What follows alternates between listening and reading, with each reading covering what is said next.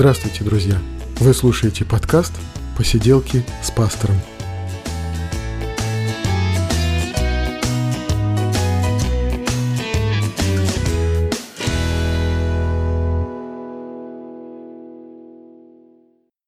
Привет, друзья! Это 76-й выпуск подкаста «Посиделки с пастором», и мы говорим о христианстве, о его истории, мы говорим о том, что нас интересует, мы говорим о жизни, и вот сегодня снова у нас в гостях философ и проповедник Андрей Ребенко. И радиоведущий еще, да? Точно. Привет, Андрей. Привет, Женя, привет всем.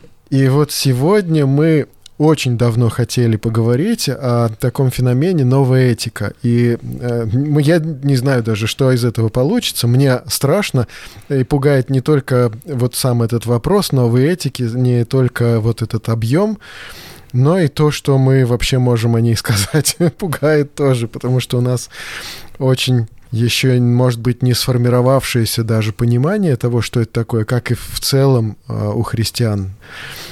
Ну, давай э, мы с тобой немножко вот поговорим о том сперва, что это такое, и вообще есть ли предмет для разговора вообще, да, новая этика, что это? Вот твое понимание, что это такое? Спасибо, Женя, э, за приглашение. Очень рад общению. Это замечательно. Ну, э, вообще этика, мне вообще этика интересует, вопросы этики. Ну, Я да, преподавал тобой, да, в семинарии, да, курс этики, так его разрабатывал даже отчасти, и поэтому, конечно, это очень важно, эм, э, эти исследования. Вообще новая этика, вот это словосочетание, я о нем э, узнал совсем недавно, буквально, наверное, год или полтора назад, наверное, ну, полтора, наверное, скорее всего, и был удивлен, думаю, я же читаю этику. Понятно, что э, была уже новая этика это в Германии в начале позапрошлого столетия появилась, это связано с э, переоценкой ценностей Ницше, называли новой этикой.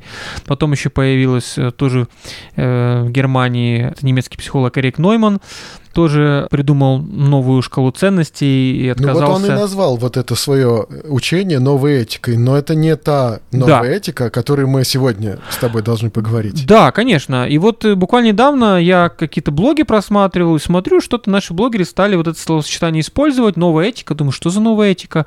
Я так понимаю, вообще это словосочетание, которое в России появилось, как некое описание тех тенденций в этике, в обществе, которые происходит на Западе и по большей части в Америке. Ну, по крайней мере, мы говорим о, об англосаксонском мире по большей части.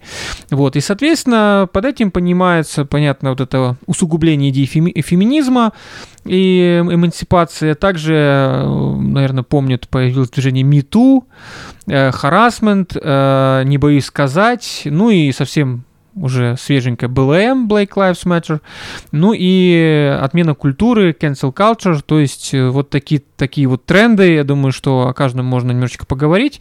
Ну, соответственно, это тот тренд, который активно культивируется на Западе, и мы пытаемся переваривать, пересматривать э, свое отношение, формировать к этим тенденциям, к этим трендам. Э, ну, собственно, вот так, если мое понимание. Еще раз скажу, мы тут не как эксперты выступаем, я думаю, ты и я, я тоже переживаю. Мы как некие наблюдатели, как журналист, э, человек, который интересуется этими вопросами, вот как-то так, в общем, э, мне это понимается. Ну, то есть такая вот новая левая повестка дня. Да, Такая но вот... мы, мы, допустим, не эксперты, но мы люди, мы члены сообщества, да, mm-hmm. и вопросы этики, ну, каждого человека могут волновать, потому что это вопросы личного поведения, это вопросы взаимоотношений с окружающими, да, вопросы этики, да, если появляется некая новая этика, да, вот э, э я как э, такой человек, интересующийся подкастами, я знаю, что вот есть такой подкаст «Норм», и там как раз вот пропагандируются идеи новой этики, да? и там э, вот участники этого подкаста, они обычно говорят, что да нет, какая там новая этика, это просто этика, да, просто вот так вот этично, а то, что вот как бы может быть, привыкли, но, может быть, мы привыкли плохо поступать, да, вот по домострою жить, да, или там, скажем, э, вот эти все вопросы, например, ну, как это называют, патриархата, допустим, да, вот то, что, то, что считалось, что мужчина должен быть э, э, хозяином и руководителем в семье, должен указывать жене, как ей ходить вообще, в, в какой одежде, да,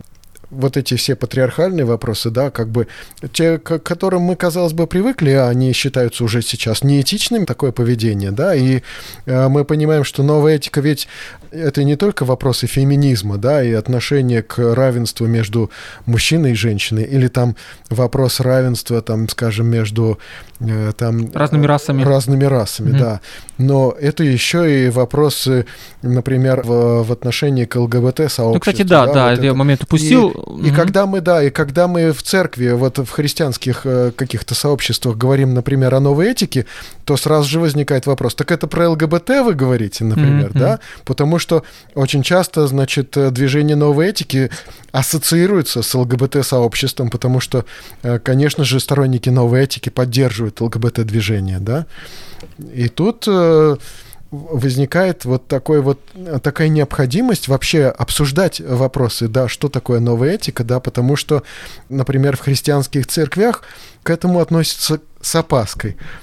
А мы видим, что э, новая этика придет в церковь обязательно. Ну, она в наших раскол. церквях на нее смотрит с опаской, а в американских церквях, там, не знаю, в половине или не в половине смотрит вполне себе доброжелательно. И более того, скажу, про наше сообщество, знаешь, вот эти окна Авертона, так называемые, да, видишь, я даже упустил ЛГБТ, потому что настолько это уже вошло уже в плоти и кровь западного общества, что я даже как-то подзабыл, mm-hmm. да, потому что это понятно, что это тоже усугубляется, э, все эти движения, э, всякие прайды там, которые пытаются тиражировать, и чтобы в Европе это проходило, вот, поэтому, конечно же, тоже часть э, вот этой всей я бы сказал, даже, может, и пропаганды, не побоюсь этого слова, кстати, мне кажется, сейчас еще увлечение вегетарианством тоже попахивает вот мы так всех любим, что мы переживаем уже даже за собачек бедненьких, там ну, э, зоопарки тоже... закрыть, э, цирки все отменить, потому что там эксплуатация животных. То есть это тоже такой вот элемент такого гиперпацифизма, то есть не только по отношению к человеку, нельзя человека там, э, скажем, даже на войне уничтожать, а еще даже братьев меньших. Вот, это так, к слову, вспомнилось. Поэтому э, я к чему вел, да, что я вижу уже некоторых христиан, некоторых братьев э, вполне образованных, которые постепенно так говорят, а, чё, а почему нет? То есть им, э, они как бы, конечно, боятся об этом говорить так официально, но в личном разговоре вполне себе. И ты даже выглядишь таким, знаешь, динозавром, там, каким-то гомофобом, там, еще кем-то. Ну, то есть таким вот неотесанным каким-то человеком старой формации. Да, поэтому если изучить вопрос вот этой самой новой этики, то мы, с одной стороны, видим множество, множество различных англоязычных терминов и таких неологизмов, которые нам а, как бы объясняют ну, разные как это сказать-то, с точки зрения этики, да, разные преступления. Ну, например, вот с точки зрения этой новой этики, там, скажем, гомофобия, да, это как бы э, неправильное поведение, которое должно, скажем, с точки зрения новой этики запрещаться, да, или там э, есть э, куча вот таких вот терминов, э, там типа шейминг, э, харасмент, сталкинг, какая-нибудь пассивная агрессия, там, скажем, и вот, и вот такого рода терминов очень много, э, то, что, скажем, преследуется сторонниками новой этики как вот э, неправильное поведение, неэтичное поведение вот э, в сегодняшнем обществе. Да, то есть э, мы, пытаясь изучить, мы, с одной стороны, мы сталкиваемся с кучей понятий новых для нас, да, мы как бы никогда не думали, что вот есть, например, там какое-нибудь понятие там типа обесценивания, да, вот э, и как сейчас молодые люди любят говорить, вот ты его критикуешь, а что ты меня обесцениваешь, да, или что ты обесцениваешь мои там увлечения, да, и когда там, скажем, э, что-то еще происходит, да, вот э, какой-нибудь газлайтинг, да, там какой-нибудь гендерцид, колоризм, квир, лукизм, э, эйджизм, мэнсплейнинг, объективация. То есть вот куча каких-то терминов, которые нам раньше э, никогда не были знакомы. И вот этот вот вопрос, который Кроха задавал своему отцу, что такое хорошо и что такое плохо, да, то отец бы задумался теперь вот в наше время и на вопрос, что такое хорошо и что такое плохо, перечислил бы кучу незнакомых нам терминов, да, позитивная дискриминация, что такое, вот, например, да, и что такое негативная дискриминация, все мы знаем, что такое позитивная дискриминация или там еще что-то, да. Ну, во-первых, действительно, нам приходится изучать такие вещи, да, что, что же это такое, что люди имеют в виду, и мы с этим сталкиваемся, да, тут можно просто несколько таких вот показательных примеров привести. Например, рисует девочка людей с э, татуировками на рисунке, инуитские татуировки. Инуиты — это эскимосы, северные народы, которые а, проживают в Канаде. У них очень интересные такие элементы культуры, в том числе татуировки у них очень такие интересные. Девочка инуитка пишет вот этой художнице и говорит, а что ты, собственно, вот э, какое право ты имеешь вот э, рисовать эти татуировки, да, и занимать какие-то там позиции в рейтингах, а вот я художница из инуитов, и вот у меня оценки оценки, там, скажем, моих работ и количество лайков гораздо меньше. А вот именно мне должны бы вот быть эти лайки, да, потому что я инуитка, это мои татуировки, да, а вот ты их присваиваешь э, себе, да. И получается, что вот ты белый человек, и ты ведешь себя как колонизатор, да, и mm-hmm. вот это вот, э, то, что ты, значит, присваиваешь э, себе какие-то объекты чужой культуры для того, чтобы как бы вот это нарисовать и этим воспользоваться, для того, чтобы получить какие-то вот лайки вот эти или какое-то признание, или, может быть, какие-то деньги, да, вот как ты можешь. Или вот эти вот э, прически современные, дреды, понятно, что э, дреды, то есть вот такие вот э, специально химически обработанные волосы, которые выглядят как такие косички, но достаточно такие неаккуратные, может быть, не, не совсем красивые, но они появились э, в среде афроамериканцев, вот эти дреды, да, и когда там девочка-певица вот Нина Кравец, да, да, достаточно такая популярная, известная певица, да, когда она вот выступала с этими дредами, ей написали и сказали, что ну а как ты можешь, какое право ты имеешь вот носить дреды, да, и как бы этим пользоваться, потому что ведь нас, афроамериканцев, увольняли с работы, отводили там в участок, преследовали, как-то прессовали за эти дреды, да, за эту нашу, это культурная апроприация такая. А в каком году бы... это было? Это не, а, не указано? Ну, это двухтысячные тоже. Девятнадцатый год. А. 19 ну, год. вообще, вот если так э, абстрагироваться, опять-таки, исторически такой взять вот э, контекст, все-таки э, опять-таки, это мы называем новой этикой, да, это в России такое осмысление, да, с точки зрения каких-то наших ценностей, мы пытаемся противопоставлять, спорить где-то, где-то э, задаем вопросы, что можем принять из этого, да. Мне кажется, что вот по моим наблюдениям это как-то вот действительно в Америке стал активно культивироваться в каденцию правления Барака Обамы. Он в 2009 стал президентом США, и вот он стал для многих таким кумиром э, даже наших таких вот отечественных либералов, такой просвещенный новый тип американского президента, сочетание этих культур, что он такой мулат, да, вроде э, афроамериканец, но все-таки э, выросший в белой среде, да, то есть такой вот образованный, весь такой интеллигент, интеллектуал и весь такой вот гиперпацифистский, хотя при этом никто не отменял э, бомбежку Сирии, вот, это тоже и Нобелевскую премию, кстати, получил, да. если вы помните, да, и при этом э, внутренняя такая политика, мы видим, э, что демократы сильно полевели, но это не марксистская левая идея, да, а такая какая-то уже, я даже не знаю, чья, да, где вот мы э, так вот сильно переживаем за вот эти все меньшинства, вот эти все вот э, слои населения, которые где-то угнетены. Вот, это вот, э, мне кажется, понятно, ЛГБТ это сразу, и помнится вот эта вторая кампания, когда он должен был переизбираться на второй срок, и соперником Барака Обамы был Мит Ромни, республиканец, э, который был при этом мормоном. Это вообще редкий случай, да, все-таки все обычно христиане, там пару католиков было, но в целом протестанты, евангелики. Вот, и многие консервативные американцы, э, там, с которыми мы общались, э, вот они говорили, ни в коем случае никакой Обама, хотя Обама евангелик официально. Вот Митром не хоть и мормон, но он за ценности традиционные, что мы называем, опять-таки, многие говорят, Более нет никаких традиционных человек. ценностей, это все выдумки, ценности вот они вот, они ценности, они какие не традиционные. Вот, и, соответственно, э, общество американское, мне кажется, стало вот очень сильно как раз на этой волне делиться, да, вот э, консервативные реднеки, вот этот вот э, американский такой средний класс и вот это вот просвещенная столица, да, как у ну, Нью-Йорк, наверное, больше север, большие города, белые воротнички, они вот э, двигали вот эту идею новой этики, как мы называем, опять-таки, они так не называют ее, и, соответственно, потом вот приходит э, кандидатом в президенты Дональд Трамп, который, опять-таки, такой, его называли расистом, фашистом, что он, понимаешь ли, за белую Америку, что он против мигрантов.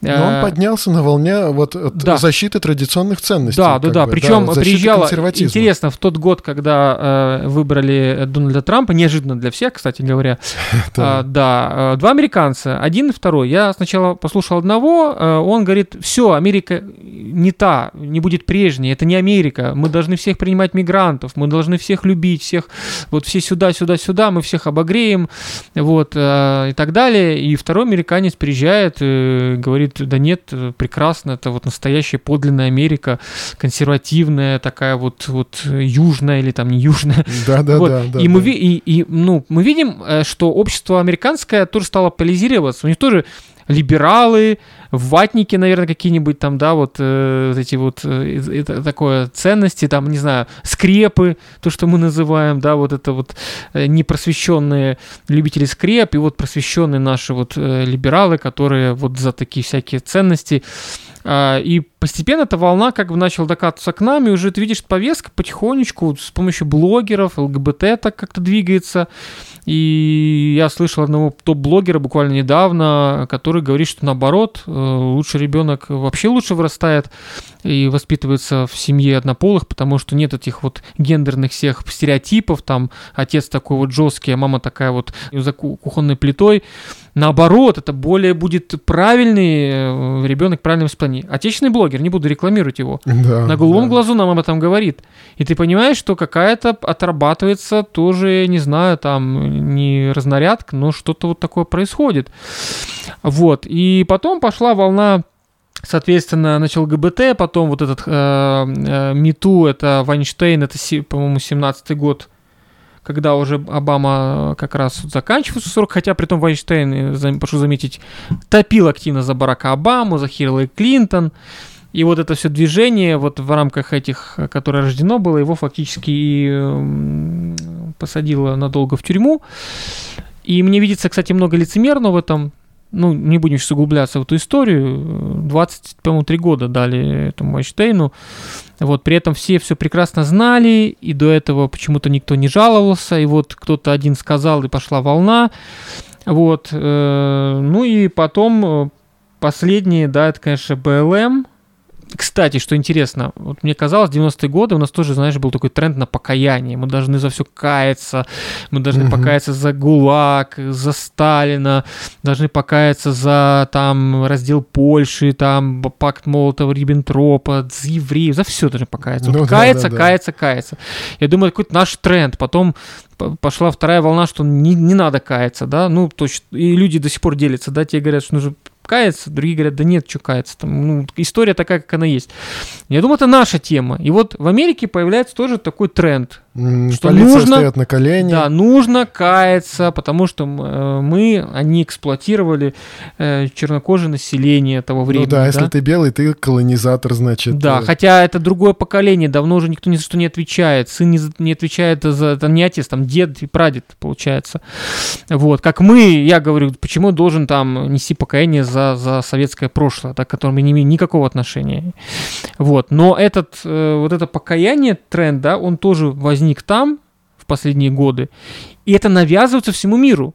То почему европейцы должны на футбольных матчах становиться на колени, хотя никто никого не эксплуатировал? Понятно, что расизм это проблема, она везде, да, понятное дело, но почему должны все остальные делать? То есть э, Америка, она, естественно, ну как-то культивирует и всему миру повестку тут навязывает. И все с радостью под козырек берут и начинают этим заниматься. Поэтому я вижу в этом изрядно долю лицемерия. Почему-то перед индийским населением, индийским, американским, то есть, э, который просто практически вырезали, да, что-то нет этого движения, хотя, мне кажется, обошли с ними, ну, как бы куда более жестоко, просто совершили геноцид, по большому счету. Вот, и каяться через там 200 лет, мне кажется, это бессмысленно, или какие-то территории, скажем так, э, были отобраны те же Гавайи, это же не территория была США, а просто там совершили переворот, потом взяли, аннексировали, да, то есть, а потом извинились через какое-то время. То есть, вот я не очень понимаю, честно говоря, вот мне кажется, реально доля лицемерия, какого-то пафоса дешевого, и какого-то, может, даже бизнес в этом, ну, какие большие корпорации-то отрабатывают, вкладываются в, эти, в это деньги. Мы знаем э, вот эти мегакорпорации, вот эта большая четверка, Amazon, Apple, Facebook или Google, они все вот в этой теме находятся. Netflix, они поддерживают э, БЛМ, поддерживают ЛГБТ. А дальше идет что? И дальше идет новая цензура. То есть... Ну, хорошо, но все-таки э, получается, что вообще этика в целом это э, такая гибкая, э, гибкая такая система взглядов, да, гибкая система ценностей, которая со временем меняется, да. Мы видим, что ну, когда-то, там, скажем, выпороть проштрафившегося да. крестьянина, да, в начале 19 века или в конце 18 века было нормой, да, э, человек э, как ответственный хозяин, э, помещик, он понимал, что он должен своих крестьян воспитывать, он должен о них заботиться, он должен принести туда новые методы хозяйствования, какие-то рациональные способы вспахивания земли, заставить крестьян вот это делать, да, то, что он считает правильным и нужным, да, искоренять э, какую-то дремучесть вот своих крестьян, да, это было нормально если человек этим не занимался, его не уважали, да, мы понимаем, что потом, ребята, это рабовладелец, это мучитель и тиран, да, э, это тот человек, который делает вот совершенно неподобающие вещи со свободным человеком, которого Бог создал свободным, да, и мы понимаем, что, да, что-то изменилось в этике, да, начиная с середины 19 века, когда были освобождены, например, крепостные крестьяне, да, потом э, было нормы определенные, да, поведение людей в обществе царской России, да, и эти нормы изменились с, с революцией, да, и мы видим, что этика — это такая, в общем-то, гибкая и податливая система ценностей, которая со временем меняется, да, и новая этика, которую некоторые люди уже перестают называть новой, да, и которые э, говорят, что это просто этические нормы, которые сейчас обязательны есть определенные этические нормы, которые приходят, которые формируются сейчас прямо на наших глазах. Сейчас это происходит очень быстро, и нас ужасает иногда там cancel культура, вот эта вот культура отмены, mm-hmm. да, или там э, вот это вот продвижение ЛГБТ вот форм существования человека, да, оно, значит, сейчас достаточно активно. Нас изумляет феминизм своими разными вот радикальными такими какими-то закидонами, да, но, скажем, можно попробовать понять, вот почему же это все, да, и я лично для себя вижу э, все-таки основу э, новой этики в попытке защитить людей от э, вот такого манипулирования ими с позиции силы. Если тебе не нравится, но ты как более сильный, как человек, принадлежащий к, там, скажем, к более многочисленной группировке, да, то ты э, считаешь для себя возможным указать человеку, который принадлежит к меньшинству, да, что он не прав, э, что ему надо измениться, что он недостоин того, чтобы э, находиться с нами рядом или там ехать в одном трамвае или что-то еще, да, ты, находясь как бы в большинстве можешь диктовать с позиции силы. Ты как мужчина можешь там женщину поправить и сказать, что ну а что от нее ожидать там, да, вот как бы, ну блондинка за рулем, я там типа водитель со стажей, мужчина, да, вот как бы вот я припаркуюсь, а вот э, блондинка, что она там, как она, да, и, и это разговор с позиции силы на самом деле, да, если мы говорим, что феминизм, какой ужас, они заставляют там нас использовать феминитивы, вот эти блогерка, редакторка, директорка, да, вот эти вот феминитивы, да, какой кошмар, а, что они делают с нашим русским языком, да, с другой стороны мы понимаем, что отношение в обществе к женщине все равно остается э, с позиции силы. Мужчины э, диктуют и это проявляется в некоторых, даже в таких привычных нам моментах, которые мы даже не задумываемся, что нормой стало, когда вот люди женятся, и женщина берет фамилию мужчины. Это естественно, это нормально, но, ребята, это на самом деле унизительно для женщины она теряет свою связь со своими предками таким образом, да, и когда у меня жена, например, отучилась в театральном институте, участвовала в каких-то театральных проектах, получила диплом, и потом вышла за меня замуж и взяла мою фамилию, да, и вот все вот это то, что она наработала под своей фамилией, оно утрачено для нее, потому что вот эта связь, она прервалась, она должна как-то объяснять, что она теперь Кайдалова, а когда-то она была Данилович, и вот то, что она там когда-то делала, это все относится к ней, все еще продолжает относиться к ней, да, но для нас сейчас это норма, э, женщина, выходя замуж, берет фамилию мужа. А мы не понимаем, что вот это и есть устаревшая уже на самом деле патриархальная какая-то привычка, которая ну, нормально только вот исходя из, из, из прежних, когда землю когда-то вот э, в наследство передавали по мужской линии, и когда-то это было рационально, и когда-то это было необходимо, а сейчас это уже атовизм, это уже пережиток прошлого. Ну, смотри, ты правильный вопрос задаешь. Э, я думаю, что вопрос фамилии это вопрос тоже договоренности. Ну, да, да, да, да. Это... Но это только один моментик да, такой, да, да, к которому нет, мы привыкли, нет, которого от... не замечаем. Отголоски патриархата, конечно, они присутствуют в обществе, особенно в нашем обществе. Э, говорю про российское общество. И, конечно же, проблемы есть. Никто не будет отрицать, что до сих пор к женщине действительно бывает такое отношение. И давай говорить про христианство, да, про наши церкви. А в христианстве этого всплошь. Это у нас же культивируем, потому что у нас Бог Отец, да, патриархальное устройство вообще бытия в антологии, да. У нас антологический Бог — это мужчина, гендерная принадлежность конкретная, да, там. Пытался э, Пол Янг в хижине как все переиграть, но мне показалось, это гротескно получилось. Ты читал, да? Хижину? Нет, я не ну, читал, и, но я ну, не обязательно, да, можно не читать. Немножко. Вот, но тем не менее, это была попытка как-то попробовать все-таки от этих стереотипов гендерных уйти, да, то есть у нас Иисус мужчина, апостол ему мужики, да, то есть, ну, все как бы, женщины есть там парочку героинь, но все равно это как меркнет на фоне. То есть, конечно же, наша культура христианская, она очень патриархальный, в церквях это заметно. Там, ну, понятно, да. женщина и, домолчит. Да, и потому приходит вот этот вот мужчина с работы, да, скидывает ботинки, да, ложится да. на диван и говорит, ну ты ужин приготовила там? И для него нормально, потому что он здесь хозяин, он здесь главный, потому что в Библии так написано. Да, и многие, а в Библии не так написано. Многие этим э, пользуются и злоупотребляют, и, и апеллируют к Библии, да. В том-то и проблема. Да, э, вот, поэтому э, трудно как-то вот переключиться, да, и вот вопрос, который сегодня возникает, а что ты, женщина, не можешь выйти за кафедру и не можешь проповедовать? Ну, ты-то ходил-то в церковь, где пастором была женщина, не тебе, не при тебе будет сказано. Я знаю, что с этим связаны определенные проблемы. Я знаю, я понимаю, почему. Да, да. Вот. И, собственно, есть такой момент, и то, что действительно харасмент, он присутствует, и вот это к женщинам, да, женщина-секретарь, сразу, да, вопросы, да, вот это все такое вот.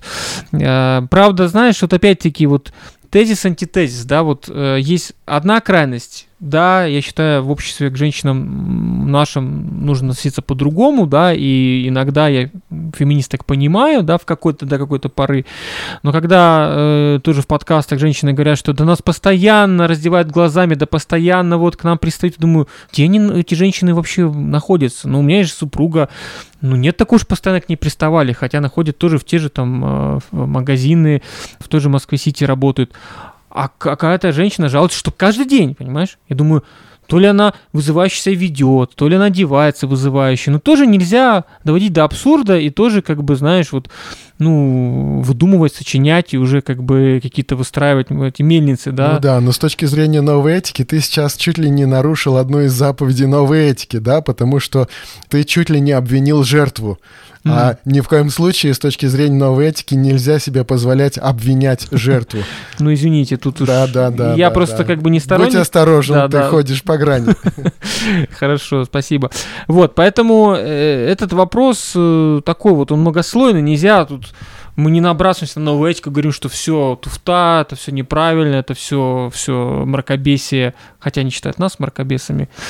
Вот, э, мы осознаем, что есть проблемы, да, то есть, по крайней мере, касаемо отношений мужчин и женщин, гендерных вопросов, мы сейчас пока не касаемся вопросов ЛГБТ. А стоило бы коснуться? А может, может коснемся, деле. да, потому что это сегодня тоже активно э, как-то продвигается, окна Авертона вот эти. Вот поэтому, естественно, об этом нужно говорить. Э, но мне кажется, что новая этика, она все-таки впадает в крайности, и скажем так, в этом мире мне не хочется жить, вот этом новом мире. Хотя старый тоже не во всем нравится, но вот, э, скажем, постоянно ощущать себя палачом, и что вокруг жертв бедненькие бегают, ну извините. Ну уже Опять, то, что наверное. ты мужчина, уже тебя ставит это, это уже в позицию виноватого, да, да, на самом Смотри, деле. кстати, да, вот это, кстати, хороший вопрос, да, я мужчина, это уже оскорбительно, да, это уже уже это уже вина, да, уже вина, вот, это на, чувство вины навязывается, кстати, чувство вины навязывается, что не есть хорошо. В богословие это проникает тоже эти идеи, вот недавно был диспут, ну, может, кому-то попадался, э, это вот такая традиционное богословие, ну, там его назвали теоэстетика, да, то есть богословие красоты, да, и, соответственно, новое такая, такое течение, слабая теология или темная теология такого слабого бога, что уже бог у нас слабый, уже бог у нас жертва, он ничего не может, а вот это, понимаешь ли, большая сильная церковь с мужчинами во главе, с патриархами, с папой римским, это орудие угнетения, это церковь, которая угнетает, еще это красота, понимаешь ли, везде, в, эти, в этих храмах, и наслаждение, это расизм такой богословный на богословском уровне. Вот, и это тоже проникает, ну, да, да, то есть и... уже в богословии тоже есть жертва, и уже Бога мы делаем жертву. Ну, понятно, Христос жертва, да, никто же не спорит, но вообще у нас Бог, он такой вот... Э...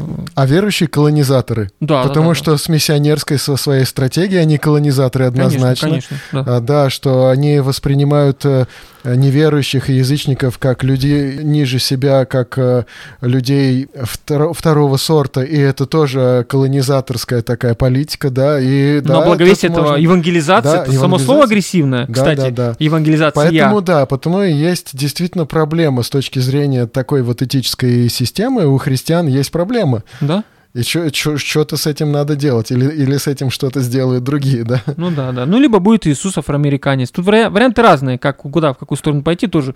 Ну, на этом же не остановится все. Ну да. Вот, потому что там э, найдутся, найдутся поводы покаяться э, хотя бы э, даже в миссии языческой, да, надо будет каяться. Потому что и культурная апроприация, и поведение колонизаторов, и вот это вот э, белый цисгендерный, да, мужчина, да, вот это вот, это тоже как бы уже э, становится определенным это просто таким... угрозу несет такой человек ужасно. Еще какой-нибудь там пастор, ну, это вообще как бы епископ. Да, так что э, мы понимаем, что действительно можно довести до крайности, а оно и доводится до крайности, ну, да, вот любая идея, но... Все-таки я вот слово цензура, помнишь, упомял? Да, да, да. Новая цензура, потому что нас-то учили, что вот американское общество, э, и, по-моему, это вбили о правах, или э, Декларация независимости США, где говорится о свободе слова, что это незыблемое право, человек, вот есть, есть мысли, есть идея, можешь выражать. Но сегодня мы имеем дело с новой цензурой, где ты, вот как ты мне тоже говоришь, я вот сказал на статью какую-нибудь, да, или меня да, там да, да, отменят, да. культура отмены, да, Андрей да. Ребенко отменит, скажет, что это вообще не рукопожатый человек, потому что он э, жертву там на, как унизил, унизил, да, да, жертву, а себя да. возвысил, да, и какие-то цвета там назвал не, не те и так далее. И, собственно, вот эта культура отмены, это, это, это какая-то глобальная цензура или травля, когда человека травят, когда человека начинают уничтожать за то, что он что-то высказал. И если в Европе была единственная табуированная тема, ну, одна из немногих точно, это отрицание Холокоста, это, это было последние десятилетия точно. И помню, Ларс фон Триер, известный режиссер, однажды там неудачно дал, дал интервью, где назвал себя нацистом, ну, в шутку. И что евреи это такая головная боль, собственно, вообще еврейский вопрос на какое-то время он был отменен просто, угу. а контракты разорвали, там СМИ перестали с ними иметь дело, да. Но сегодня таких тем стало очень много, да. Сегодня цвет не тот назови, сегодня э, вот про ЛГБТ сейчас что-то скажем не то, понимаешь. Пока что в России, естественно, этого нет, да, но опять-таки кто знает, что будет через 10 лет, потому что мы же тоже много чего не ожидали, да, то, что пришло. Вот, это вопрос, который нас ждет. И э, как бы власть там будет меняться, будет смягчаться и как-то вот под это подстраиваться. Я думаю, ну, что... это же ведь э, мы понимаем, что здесь оценка и здесь воздействие идет не сверху, а снизу. То есть э, мы, мы понимаем, что мы испытываем э, давление вот в этом смысле не давление со стороны властей там государства, да, а мы испытываем давление со стороны сообщества, да, которое отменяет, да, сообщество отменяет, сообщество выдает вердикты, вот эти вот оценки. Хотя, скажем, в западном обществе, конечно, и руководители фирм, и там, скажем, власти точно так же могут э, точно так же уволить за какие-то взгляды, могут и там, скажем, э, какие-то еще штрафы или, может быть, тюремные даже сроки за какие-то высказывания. Да, это все тоже как бы реальность. Но в нашем обществе пока что это как бы давление, которое мы испытываем со стороны общества, а не со стороны власти. И здесь, конечно же, какое-нибудь неаккуратное высказывание где-нибудь там в Твиттере, в Фейсбуке, да, при, набегает сразу э, толпа, да, и начинается битва просто. Ну, кстати, можем вот переходя к этой теме ЛГБТ, вот недавно, знаешь, скандал был с Вкусвилл, да, вот этот а, да, э, да, квир-семья, да, да, Я... слово квира не знал даже. Я, да, увидел тоже в, mm-hmm. в Твиттере вот это все, да, там битва и, была, да. собственно, там пошла такая волна, э, ну и, собственно, понятно, пришли люди, которые возмутились, как Вкусвилл мог это вообще сделать. У нас есть статья там, э, запрет на пропаганду, да, да. но при этом 18+, ну, в общем, началось. И те на тех, а вы гомофобы, как вы могли, а потом они удалили это извинились, а как вы могли извиниться, и пошла волна.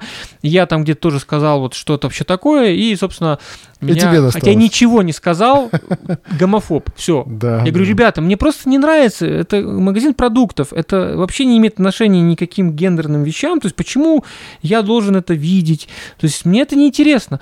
Мне говорят, ну это же семья вот такая, вот, вот, вот есть другие семьи, вот есть такие семьи. Говорят, это не, для меня не семья. Ну и, в общем, все, пошло-поехало.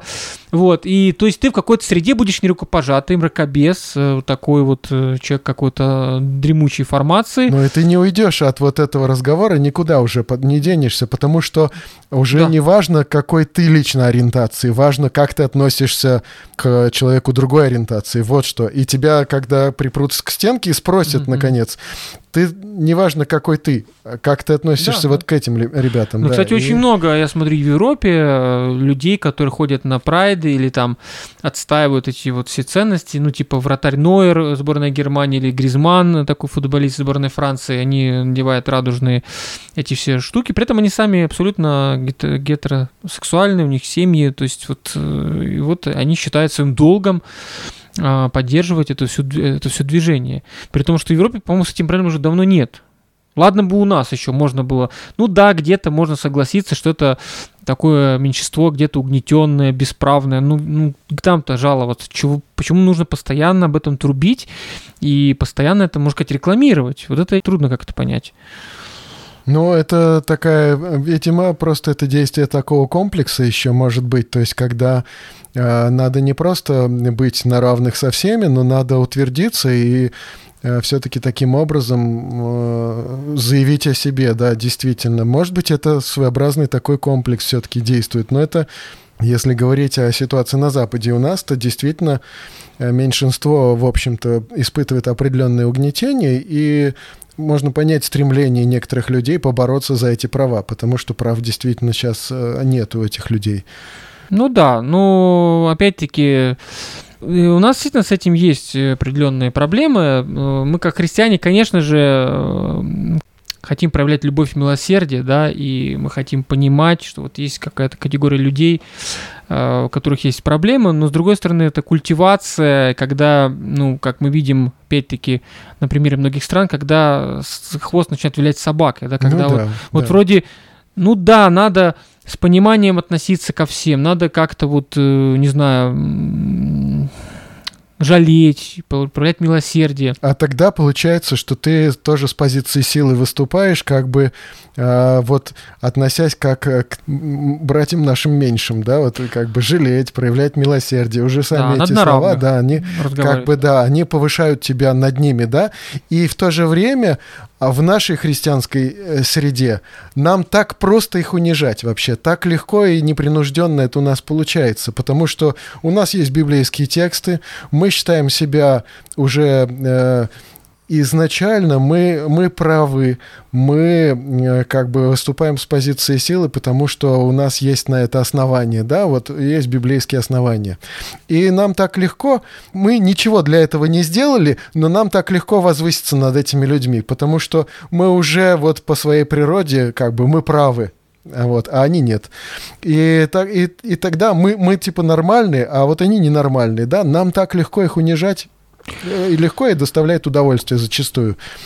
Ну, это большая тема, да, это большая проблема, на самом деле, как нам, э, какую вот все-таки отношение выработать, потому что его нет, вот консенсус. Есть э, общий тренд, что это все ужасно, это все э, плохо, и это грех, э, но это простая позиция, да. С другой стороны, если таких людей будет какое-то количество, и они будут приходить в церкви, а, они приходят в церкви, многие скрывают. Да, и что делать? Они и скрывают. Делать? Да, человек многие... хочет стать членом церкви, да, да, ему да. говорят, да ты отлучен вообще, ты не христианин. И, и в общем-то, это библейская точка зрения, да. да, это библейская позиция. Но что делать с этим людям? Э, да, вот как бы, как им жить дальше? Вот это непонятно пока. И, и непонятно, как такому человеку прийти в церковь. Он придет в церковь, и что дальше? Ну, например, э, как ему какие варианты? Можно жизнью? сказать, э, нет, э, тебе здесь не место. Один вариант. Второй вариант, тебе место, но ты должен покаяться, избавиться. Третий вариант, ты можешь просто приходить как прихожанин, вот мы рады тебя видеть, но ты не смог, никогда не станешь членом церкви, там не примешь крещение. Тем более служителем. Да, да, да. Вот. Этой позиции нет, то есть непонятно, что с этим делать, да, кроме того, что есть категория христиан и даже пасторов, которые наверное, рады были бы сейчас, чтобы свобода возникла. Есть пасторы, которые думают, что была возможность, они бы их и крестили, и женили. Ну, есть какое-то количество, я знаю, ну, парочку таких людей. Вот. Но в целом, конечно, общий тренд это отрицание, э, но при этом непонятно, что делать, когда эти люди будут приходить. Еще раз говорю, они приходят, эти люди, но они обычно скрывают, потому что боятся э, строкизма, боятся, что вот сразу осудят и изгонят, поэтому они пытаются вести образ жизни как будто бы обычный, но при этом влечение присутствует. К сожалению, люди не готовы об этом говорить, а пасторы не готовы тоже об этом говорить, и, собственно, вот так и происходит, что как будто этого... Мы просто закрыли глаза, как будто этого нет. Но это есть уже не один десяток лет судя по вот есть такой э, Герман Гарфельд, наверное, знаешь, такой угу, вот в Германии, он да, он да. приезжал, преподавал в семинаре, он говорит, ребята, вы что думаете, этого нет? А я как он как человек, который исповедовал тут многих ну, людей, говорит, они есть, занимается, да? они просто знают, что я западный человек, э, что я вот продвинутый психолог, они готовы мне об этом рассказать. А другие пасторы, они не готовы, и люди не готовы. Это касается не только этой проблемы. Вообще у нас откровенных разговоров часто все избегают. Да, вот таких сложных тем, сложных проблем. Вот, поэтому имеем то, что имеем.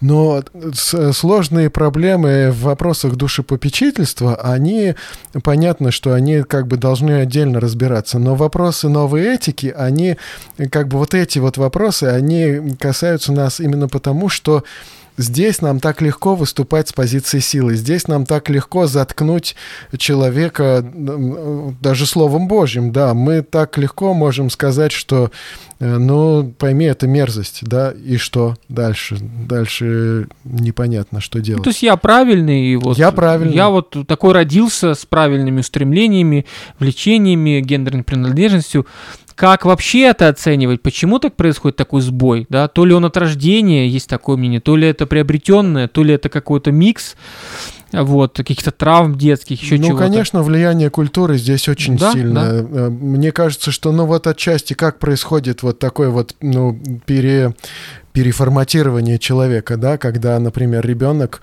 он э, еще вот сейчас посмотри, как вот в детских садах уже, например, да, сейчас вот празднуется этот День Святого Валентина, а ты кому подаришь Валентинку, да, а ты для кого сделаешь открытку, да, а ты кого поздравишь, ну, как бы, а что, надо кого-то поздравлять, да.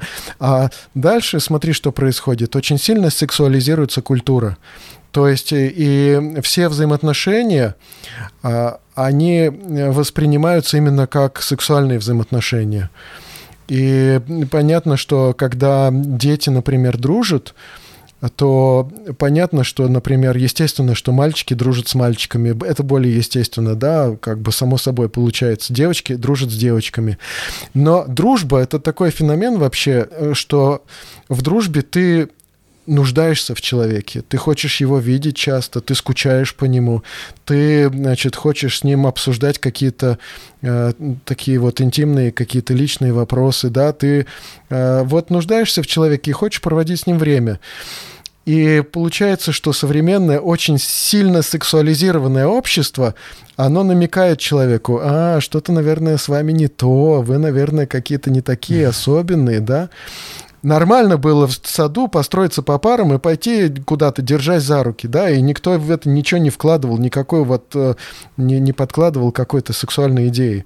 Нормально, что девочки, которые дружат между собой, что они ходят под ручку и обсуждают какие-то личные какие-то вопросы, да, это нормально. Нормально даже, я скажу, когда девочки, когда они дружат, да, что они при встрече, при расставании целовались друг с другом, это нормально. И да и мужчины в свое время когда-то целовались друг с другом, и никакого э, сексуального подтекста не подкладывали под это, да, это было просто вот проявление дружбы. И сейчас современное общество, современная культура, она нашептывает человеку, ну, наверное, что-то с тобой не так, ты, наверное, какой-то особенный, наверное, тебе вот э, представители твоего пола нравятся больше, вот смотри, ты же вот нуждаешься в этом человеке, ты по нему скучаешь, ты хочешь с ним общаться, вот, хочешь э, проводить с ним время вместе. Да это нормально, дружба это называется, друзья, мы забыли, что такое дружба вообще. И, наверное, современному человеку читать э, в Библии, как Давид дружил с Иоаннафаном, и для него э, дружба с Иоаннафаном была превыше любви женской, да, современному человеку. О, так у них какие взаимоотношения были? Да у них обычные человеческие взаимоотношения были, они дружили сильно друг с другом. И сейчас вот наше общество, оно не привыкло уже рассуждать о таких вопросах, оно не, не способно видеть дружбу такой. Им кажется, что, наверное, там есть какой-то сексуальный подтекст.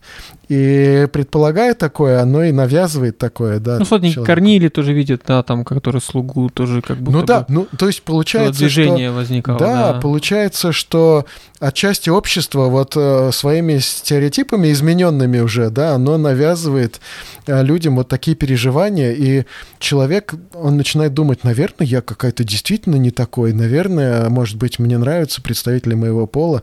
А когда потом э, человеку говорят, ты должен вообще-то сделать выбор, кто ты там, мальчик или девочка, да, ты вообще-то сам должен решить. И, и понятно, что у человека гормоны, есть мужские гормоны, есть женские гормоны. Понятно, что у человека есть всегда какой-то определенный дисбаланс. Да, и у человека может немного не хватать там э, женских гормонов или мужских, и это естественно, что у человека дисбаланс этот всегда нету нормы какой-то. Но если, допустим, скажем, у мальчика есть женские гормоны, а не достает мужских. Что он может сделать? Он может э, как бы лечиться одним образом, а может другим. Может восстанавливать количество мужских гормонов, да, а может э, наоборот их угнетать и да, переделать себя в девочку, да. Но казалось бы, что проще, да, если ты мальчик, восстановить количество мужских гормонов в себе, да, а не отрезать в себя все, да, и э, сделать из себя девочку. Но сейчас общество навязывает, ну, как бы, наверное, ты ты такой другой, ты особенный, наверное, тебе надо попробовать. А это билет в один конец вообще-то. Ну да, но здесь, видишь, проблема еще потомства, да, вот все-таки, когда мы говорим о естественности и неестественности, нам говорят, а что вы решили, что неестественно, да, когда один пол собирается, да, в одном доме э, и семью создает якобы. Вот, вопрос таки потомства, да, вот как так получается, ну, да. Бог так замыслил, да, что все-таки вот, ну, нет детей, ну, не получается, поэтому единственный вариант усыновления, да, и тут начинается вот новая проблема, да, усыновляет однополая пара ребенка, да, вот мы сейчас об этом говорили, кто-то говорит, что это, наоборот, хорошо, с чем я не согласен, вот, мне кажется, что все-таки ребенок, который в этом вырастает, для него это становится нормой, и кто знает, что там будет дальше. Кстати, это история Вкусвилл, да, где мы видим, где там две мамочки и две дочки, все не вместе там, вот, э, то есть, видимо, у них дети тоже уже фактически э, видят э, пример родителей, тоже э, ищут себе тот же пол и как-то вместе вообще живут, ну, как-то непонятно. Ну, как бы мне все-таки представляется, что... Понятно, дома плохо, Кто-то говорит, лучше такая семья, чем детдом. Я не знаю, честно говоря, что лучше. Лучше, наверное, чтобы обычные семьи гетеросексуальные усыновляли детей, да. Вот когда мы научимся это делать, тогда, конечно, меньше будет вопросов. Когда мы не готовы, а потом жалуемся, что вот они хотят, понимаешь? Но это такая ком проблем, вот так все накапливается, как ты говоришь, когда тебе уже навязывается этот выбор вопрос, который вроде очевиден. Всегда были сбои. В истории, мы знаем, в Древней Греции, кстати, там даже среди там великих философов были эти отношения однополые. Я в этом видел что-то прекрасное там какое-то, да. То есть это было, это было в закрытых обществах в армии, это было в монастырях, э, потому что вот, ну, вот такая природа человеческая. Если... Но в закрытых обществах это, конечно, Да, это, про, это просто, конечно, да. было, да. Если вспомнить биографию Льюиса, как он писал mm-hmm. про вот эти элитные английские школы для мальчиков, да, то просто беда просто. Вот, поэтому, да. конечно, это было, это есть, это будет но заниматься вот этим э, поддакиванием, каким-то вот популяризацией этого, да, я считаю это ну, неправильно. Да, нельзя набрасываться, нельзя э, людей ущемлять, не надо обижать. А вот выработать нужно отношения, но при этом вот э, как-то вот поддакивать этой цивилизации, которая пытается это в норму приводить, мне кажется, тоже неправильно. Но тут, видишь, тут вообще а, получается, что у нас возникает проблема, общая проблема культуры. Да, что такое культура, что такое какие-то наши нравственные э, системы координат наши, да, что, что такое наши ценности, э, скажем, если речь идет не только о церкви, но и об обществе в целом, да, как вот мы воспитываем детей, да, и мы апеллируем к каким-то ценностям, какой-то системе, да, если мы Э, воспитывая детей, например, говорим, что ну нет системы, да, нет ценностей, собственно, ты сам выберешь, какие твои ценности. Получится, что человек воспитывается вроде бы в свободе, с другой стороны, эта свобода, она заставляет его формулировать иногда ценности достаточно, достаточно сомнительные. Вот, например, агрессия никуда не ушла из общества, да, с э, всей этой новой этикой, да, люди готовы за вот свободу, равенство, братство других порвать, да? Об да, этом за, и что против... лицемерие. Понимаешь, да, когда то есть получается, вот что это обратная... агрессия никуда не делась. Да, то есть человек, который ратует за толерантность, за э, добрососедство, все мы должны быть равны, любить друг друга, при этом человек набрасывается на того человека, который где-то что-то не так мыслит и где-то говорит, ребята, ну как-то совсем уж Ему, на него набрасывается культура отмены или не отмены, его могут заблокировать, обозвать гомофобом, фашистом, расистом, и все. На этом То все. есть получается, что получается, что к вот э, к каким-то культурным нормам э, получается, что нам приходится иногда относиться как вот в своем время как к конституции, которую не так-то просто поменять. И если ты берешься менять конституцию, то ты вообще-то посягаешь на что-то такое незыблемое, непоколебимое. А вообще э, посмотри, а в твоих ли силах, да, и дано ли тебе вот право, да, распорядиться вот основным законом государства, да, в котором ты живешь. И то же самое получается, что когда, э, получается, приходит новое поколение, которое решает, что, ну, культура, что там, возьмем, да введем новую культуру, да, возьмем, да изменим систему координат этих нравственных, да, возьмем, да и поменяем, что там. Новое время пришло, новые ценности пришли, да, вот. Но получается, что дальше придет следующее поколение, отменит это поколение, да, с его ценностями, и дальше будет что-то еще более диковинное, еще более неожиданное, необычное. Ну и, и понятно, что а, почему мы сейчас об этом говорим, да, ну, мы действительно не имеем а, внутренних каких-то вопросов, там, скажем, относительно э, там ЛГБТ-сообщества. Да, мы знаем, что в Библии об этом написано, да, но мы также понимаем, что иногда нам приходится разводить руками перед людьми, которые фактически, да, настоящие живые подлинные люди, да, у которых есть эта проблема, и проблема не решается.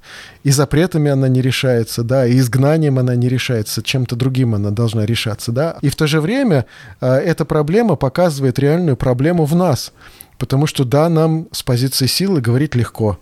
Да, нам э, легко, значит, отнести себя к какому-то уже зарекомендовавшему себя сообществу, будь то в церкви, например, да, в церкви большинство, которое уже вот Э, заняла какую-то лидирующую позицию, да, и вот с позиции большинства и диктовать свои какие-то представления легко, да, но правильно ли это?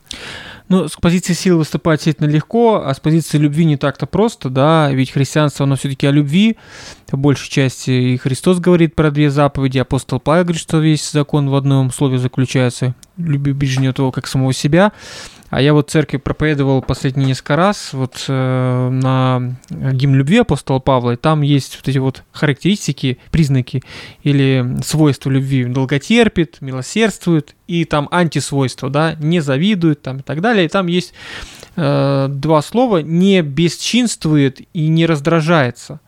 Да. Вот слово бесчинство, я задумался, вот мне кажется, очень часто мы в этой любви, мы неправильно понимаем любовь, мы бесчинствуем. Что такое бесчинство? Это как раз выступать с позиции силы. Мы всех сейчас перевоспитаем, мы всех, сейчас, всех покажем, всем покажем, что правда, как надо, по-библейски. Сейчас всем, в общем, Библию в руки, вручим, и все будет прекрасно. Да? То есть это некое бесчинство, которое, ну, высшая форма это фанатизм религиозный, и христианский фанатизм, я думаю, что согласишься, это имеет место быть. Вот, и, соответственно, вот мне кажется, что вот слишком много у нас такого нередко бесчинства, когда мы не разбираясь, легкие ответы на сложные вопросы берем, простые, да, и вот идем по простому пути проторенному.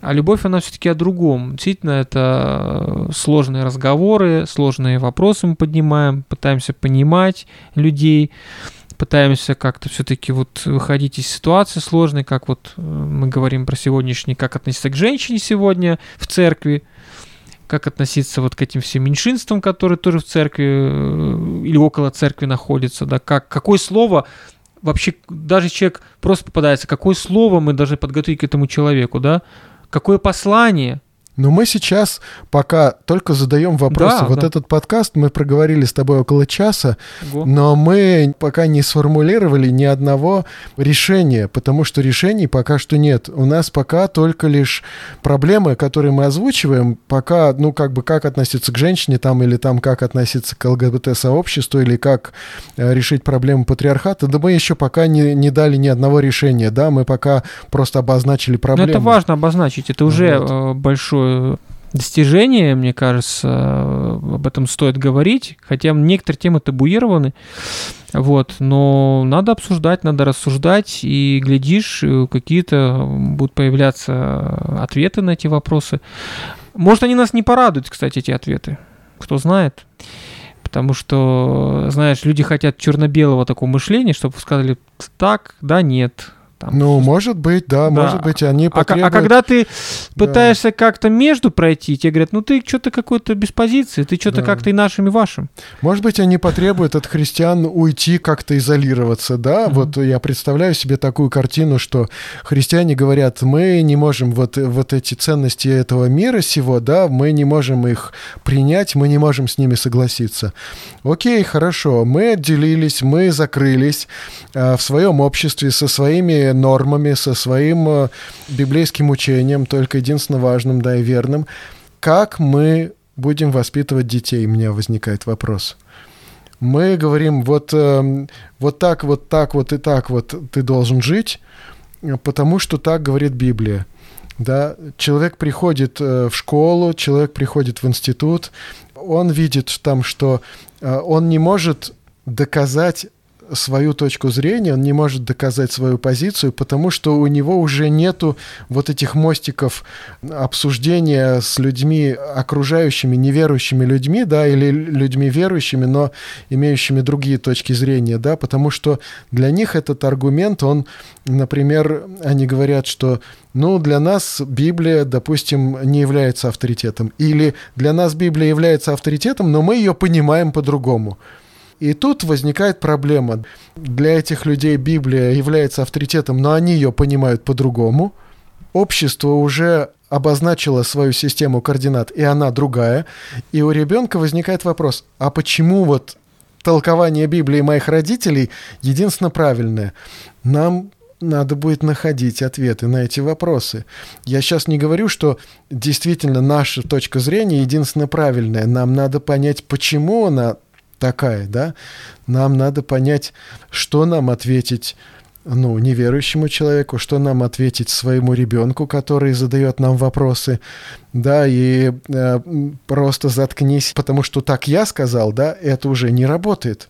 Оно никогда не работало на самом деле. И э, и почему мы вот э, подняли вот этот вот вопрос новой этики? Потому что она приходит в церковь. В любом случае люди, которые несут вот ну, такую систему ценностей, такие взгляды, они приходят в церковь, и они просто, они будут либо изгоняться точно так же, либо э, в свое время начнется такой количественный перевес, и будут изгоняться э, традиционалисты. Я прогнозирую, что будет какое-то, как в Америке, наверное, деление церкви, какой-то такой некий раскол. Какая-то часть церкви пойдет под эту повестку дня, где будем всех принимать, все будет замечательно. А другая часть пойдет по консервативному пути. Ну, мне так кажется, в России так будет среди протестантов. Православные наверняка будут линию гнуть свою, а сказать с католиками... Ну, это пока руководящая линия партии правительства такая. Ну да. Не, ну Потом мировое православие, оно как-то так все-таки, у них есть более-менее единая позиция у мирового православия поместных церквей.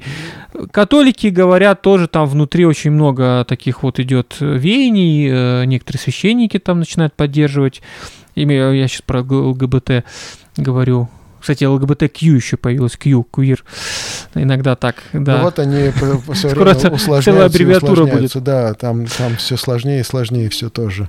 Вот, но я думаю, что полезный наш подкаст, хоть немножко сумбурный получился, да, как такой немножко творческий, да, но мне кажется, важно было проговорить, э, и я думаю, что в комментариях, может, кто-то присоединиться, а, вот, либо в Фейсбуке, где ты будешь выкладывать. Делитесь своим мнением, друзья. Мне кажется, это очень важно об этом говорить. Э, где-то можете соглашаться, не соглашаться. Может, вы считаете, что мы сейчас заняли такую позицию какую-то и нашим, и вашим. Э, это какая-то не позиция силы, да, что называется.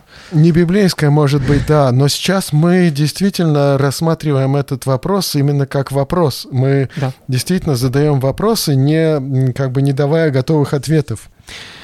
Ну что, мы проговорили много времени. Прям ну что, ну мы тогда пока этот разговор завершим, потому что э, действительно на самом деле можно отдельные какие-то аспекты новой этики можно отдельно разбирать, да и по части отношения вот к ЛГБТ-сообществу, по части отношения к фем-движению, да, по части отношения к движению Black Lives Matter, Matter да, вот э, по части отношения к движению МИТУ, да, можно делать отдельные подкасты и обсуждать вот только вот эти проблемы. Mm-hmm. Они огромные, они действительно требуют действительно серьезных разговоров, серьезного, э, серьезного изучения серьезного обсуждения, да. Ну а пока спасибо, друзья, что слушали, читайте Библию, друзья, и до следующих встреч. До свидания.